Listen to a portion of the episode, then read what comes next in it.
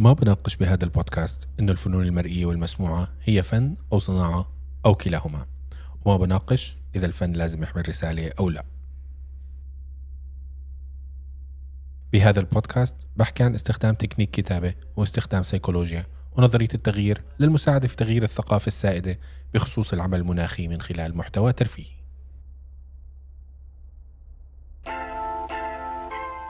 مرحبا. أنا اسمي بسام الأسعد منتج أفلام ومحتوى مرئي ومسموع واستشاري إنتاج صديق للبيئة.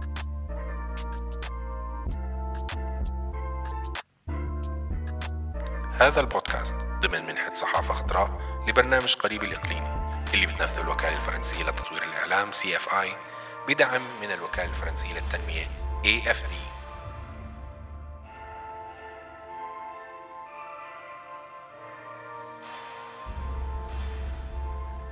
صراحة حاولت أفكر من وين أفضل مكان أبدأ فيه هذا البودكاست لأنه في كتير أفكار وحابب أحكي عنها وكتير صناع تغيير حابب أحكي معهم.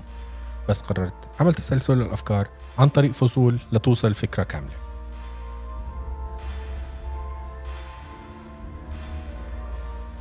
أتوقع الأفضل نبدأ من جذور الموضوع. شو يعني تغير مناخي بالمختصر؟ حسب موقع الأمم المتحدة. التغير المناخي هي التحولات طويلة الأجل في درجات الحرارة وأنماط الطقس بالأصل. هذه التحولات طبيعية بسبب التغيرات في الدورة الشمسية. بس من القرن ال19 صارت الأنشطة البشرية المسبب الرئيسي للتغير المناخي.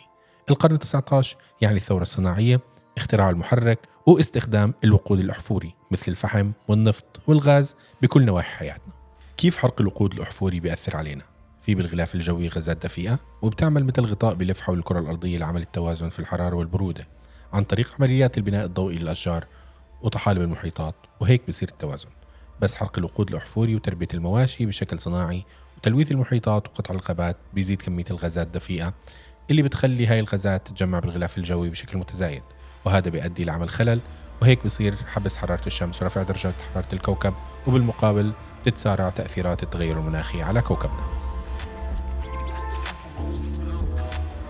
ممكن تعرفوا تفاصيل أكثر على موقع الأمم المتحدة باللغة العربية un.org تحت خانة العلم.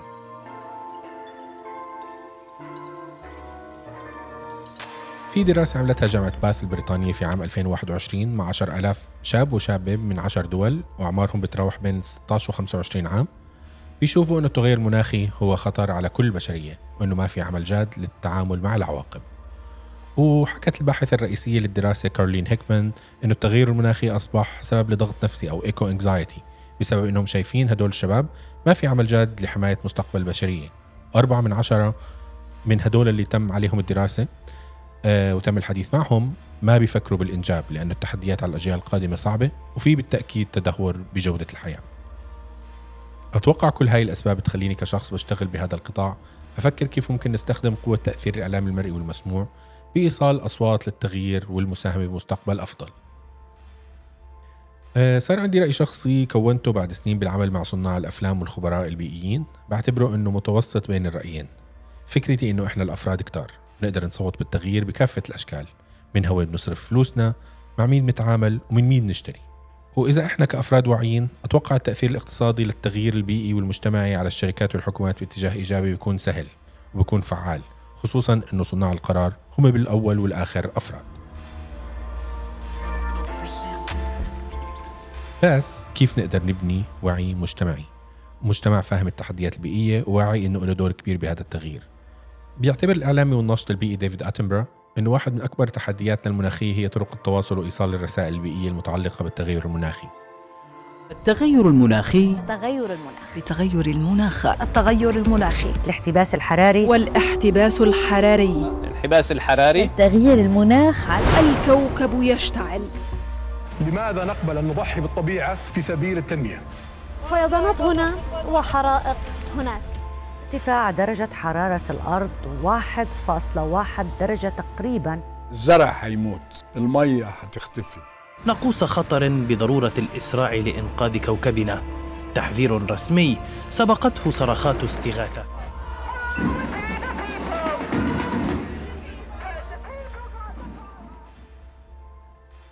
حاليا مواضيع التغير المناخي هي مواضيع إخبارية باللغة العربية لكن بالعالم قدروا الكتاب يدمجها بشكل سلس مع كافة أنواع المحتوى من برامج حوارية كوميدية لمسلسلات لأفلام هوليوود ضخمة لإيمان صناع الأفلام هاي والمحتوى بقوة هاي المنصة ووعيهم بخطر التغير المناخي.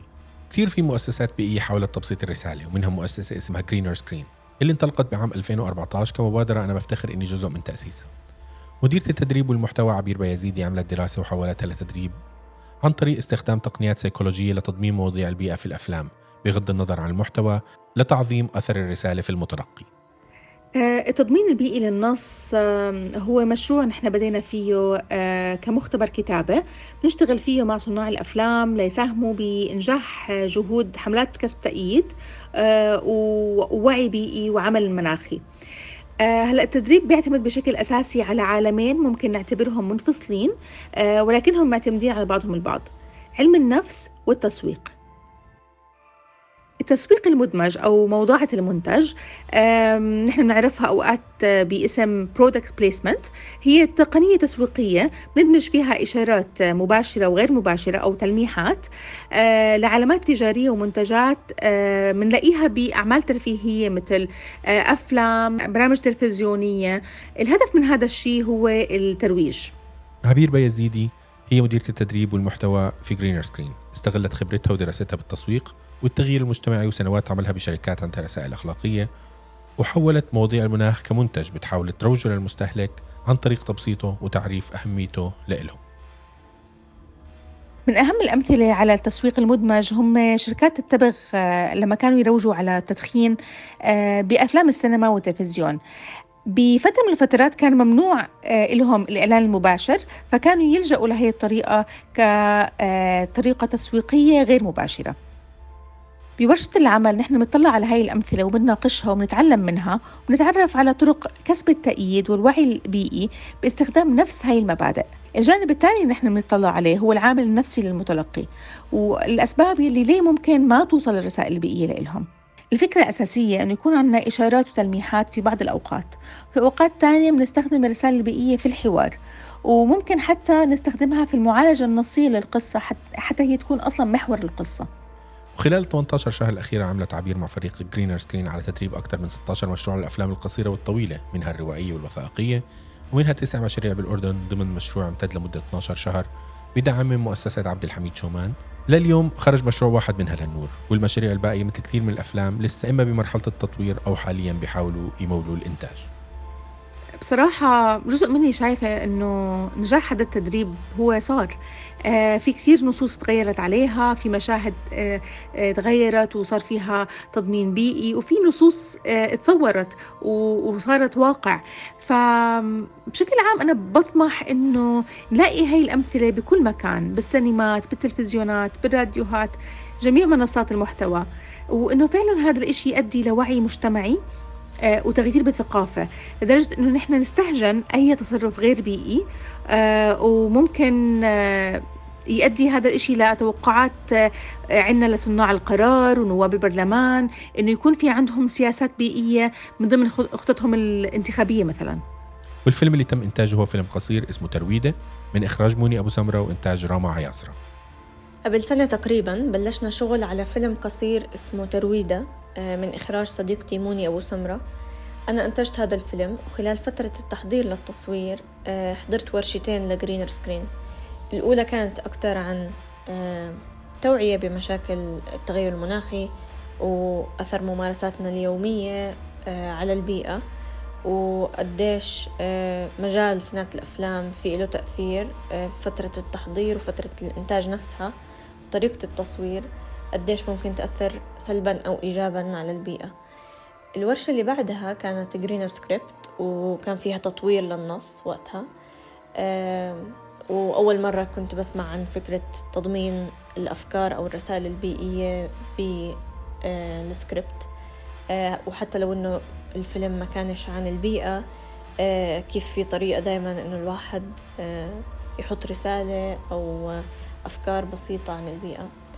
أه وقتها كان في اقتراح من مدربين الورشة بسام وعبير أه إنه بما إنه فيلمنا ترويدة بيحكي عن قصة بنت ضايعة بالصحراء فليش ما يتم ذكر سبب ضياعها بالصحراء أه بشكل سريع أه وغير مباشر بالفيلم إنه صار في فيضان ومضي أو فلاش فلود في المنطقة وتسبب إنها ضاعت. وهاي مشكلة أو أحد آثار التغير المناخي اللي إحنا بنشوفها اليوم بمنطقتنا وبمنطقة تصوير الفيلم تحديدا. فكان كتير منطقي إنه هيك رسالة تنحط بالفيلم. بس بنفس الوقت آه، بتذكر هذيك الفترة كانت آه، مخرجة الفيلم حست إنه كتير آه، ممكن يكون إقحام على الفيلم وإنه ملوش دخل بالقصة.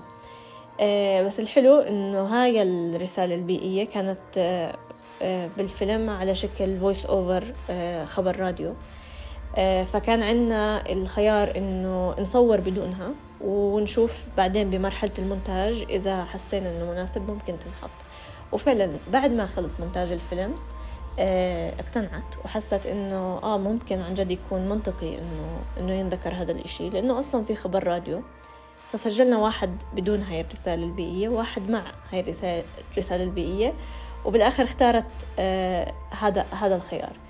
آه وكان في أكثر من مشهد حتى بالفيلم اللي, اللي حاولنا إنه نحط آه رسائل غير مباشرة لها علاقة بالبيئة آه، على مستوى مثلا الأدوات اللي استخدموها الممثلين مطارات المي آه، والبروبس يعني بالتصوير. بس غير عن هيك إحنا حتى طريقة إنتاج الفيلم حاولنا إنه تكون صديقة للبيئة. آه، فمثلا صورنا إحنا في محمية فتعاوننا مع الجمعية الملكية لحماية الطبيعة. كان في تدوير للنفايات. الأكل كان عن طريق مطابخ إنتاجية يعني من المجتمع المحلي. الأكل ما كان ينكب الأكل الزايد كان ينعطى الحيوانات في المحمية. وهيك فكان فكان في يعني كانت تجربة حسينا وقتها إنه في دايما طريقة آه، إذا الواحد أعطى اهتمام لموضوع البيئة آه، على مستوى الإنتاج وعلى مستوى النص نفسه في طريقة إنه الواحد يعني يحط تأثير إيجابي ولو بسيط جداً.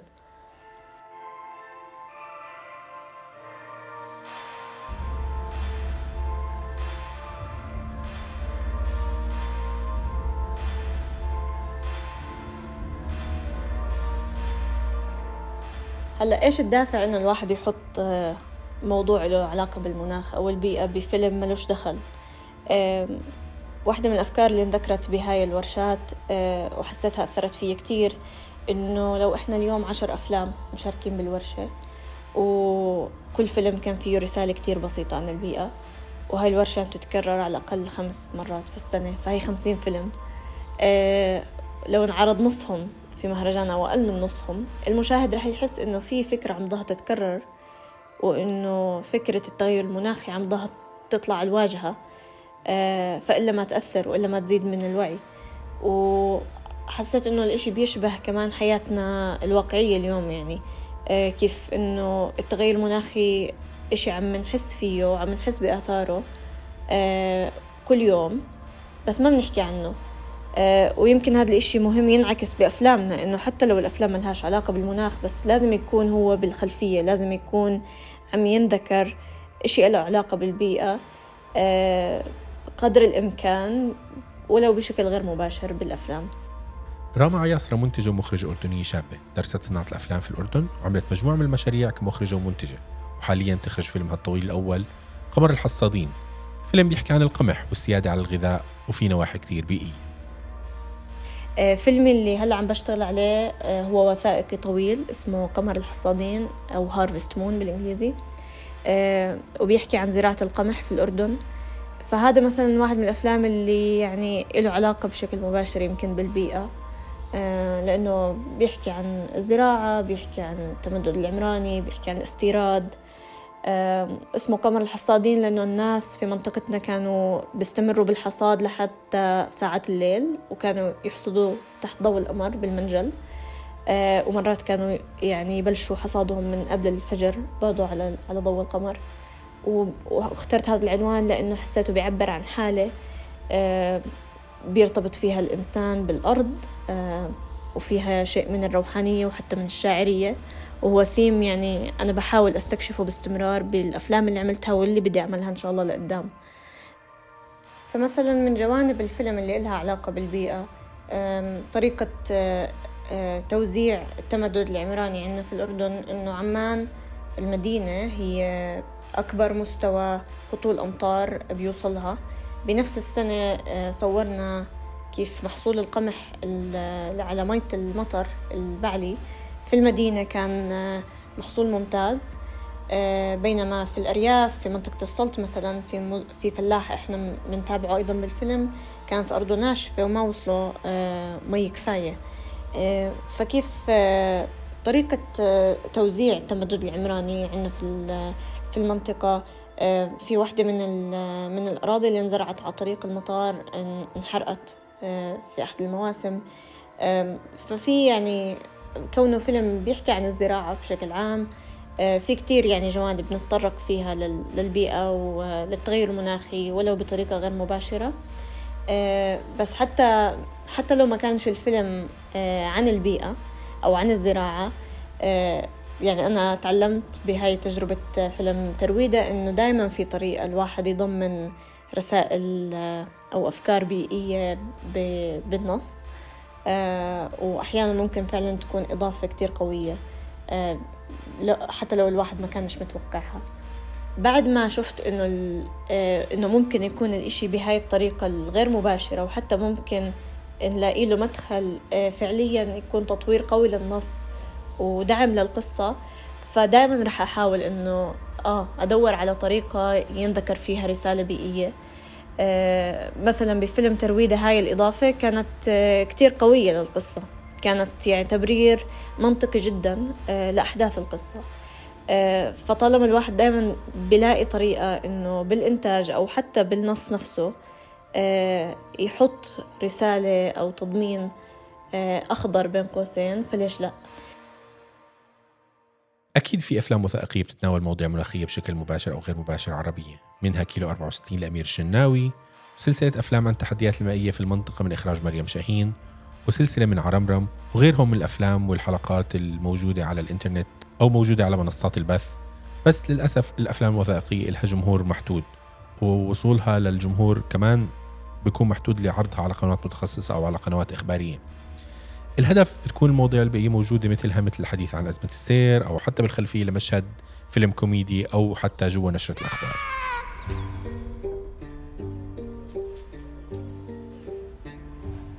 شهر سبتمبر 2021 فيلم كوستا برافا فيلم لبناني والعمل الأول لمخرجته مونيا عقل وإنتاج مريم ساسين انطلق الفيلم في مهرجان فينيسيا الدولي. فيلم أساسه بيئي بيحكي قصة عائلة هربت من المدينة بسبب الأزمات البيئية والسياسية لتلحقها الأزمات لعندهم. الفيلم بطولة نادين لبكي وصالح بكري؟ الفيلم بكافة تفاصيله وبطرق إنتاجه كان بيئي. بعد انتهاء الفيلم قرر صناعه إنهم يعملوا حملة تأثير في إحدى المدارس بلبنان كتجربة. وليتم دمج الطلاب مع العمل المناخي عن طريق نشاطات زراعية وإعادة تدوير. الحملة مبلشة بهالسنة المدرسية بطريقة كتير حلوة في كتير حماس من قبل التلاميذ ومن قبل الأساتذة ومن قبل الأهل لأنه بآخر هديك السنة المدرسية كانوا بعدهم الأشياء مش كتير راكبين كان كله عم بيتحضر بس بعد ما كانوا قاشين الأشياء قدامهم. أه، هلأ صار لها تقريبا من نص أيلول المدرسة مبلشة.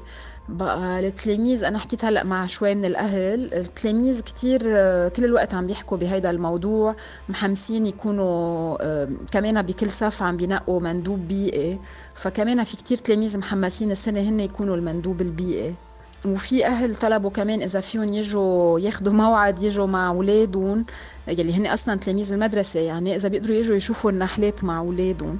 رنا مسعد منتجة الأثر ومنسقة الإنتاج البيئي في فيلم كوستا برافا وهي اللي بتدير الحملة في أحد المدارس.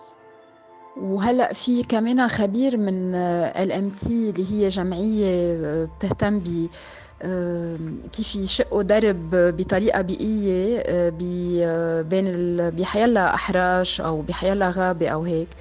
فالكشافة تعرفوا عليه للخبير وأعطاهم كتير نصايح لأنه نحن عملنا شقفة يعني تقريبا هو بيجي تلت الدرب كله الكامل يلي بيبرم حول المدرسة. بقى كمان هو عرض إنه عزمهم بالربيع الجاي اللي هن مهتمين من الكشافة بيقدروا يطلعوا يعملوا بشي جبل أه بينقوه هن يعني. أه يطلعوا يعملوا مثل تدريب.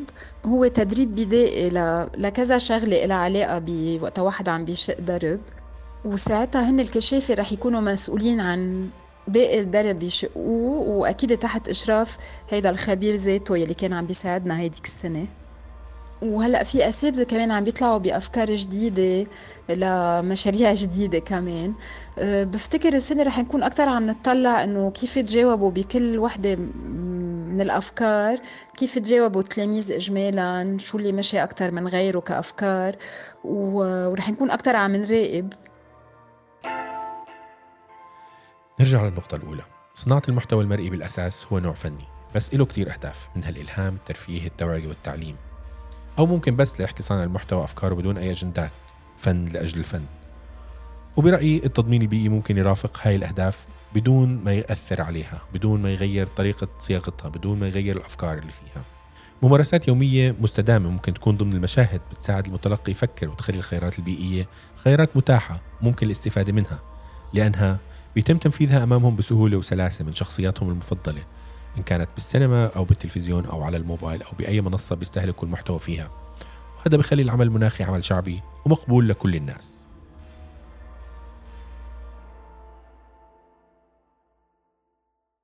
التغير المناخي زي ما المسبب الأول هو إحنا كجنس بشري كمان إحنا المتضرر الأكبر. وإحنا كعاملين في القطاعات الإبداعية اللي عندها منصة مؤثرة لازم نكون نبرز الحلول. لنقدر نلهم الأجيال القادمة للتغيير الإيجابي. المعلومات العلمية تم تأكيد مصادرها قبل تسجيل البودكاست. بس كل فكرة غير علمية هي رأي صاحبها وإن كانت من أبحاث أو آراء حكيتها أنا أو أحد المتحدثين اللي كانوا معنا. وإذا حاسين إنه في أي معلومة ممكن تكون أدق تواصلوا معي. بحب هذا النقاش ما يوقف عند هاي الحلقة.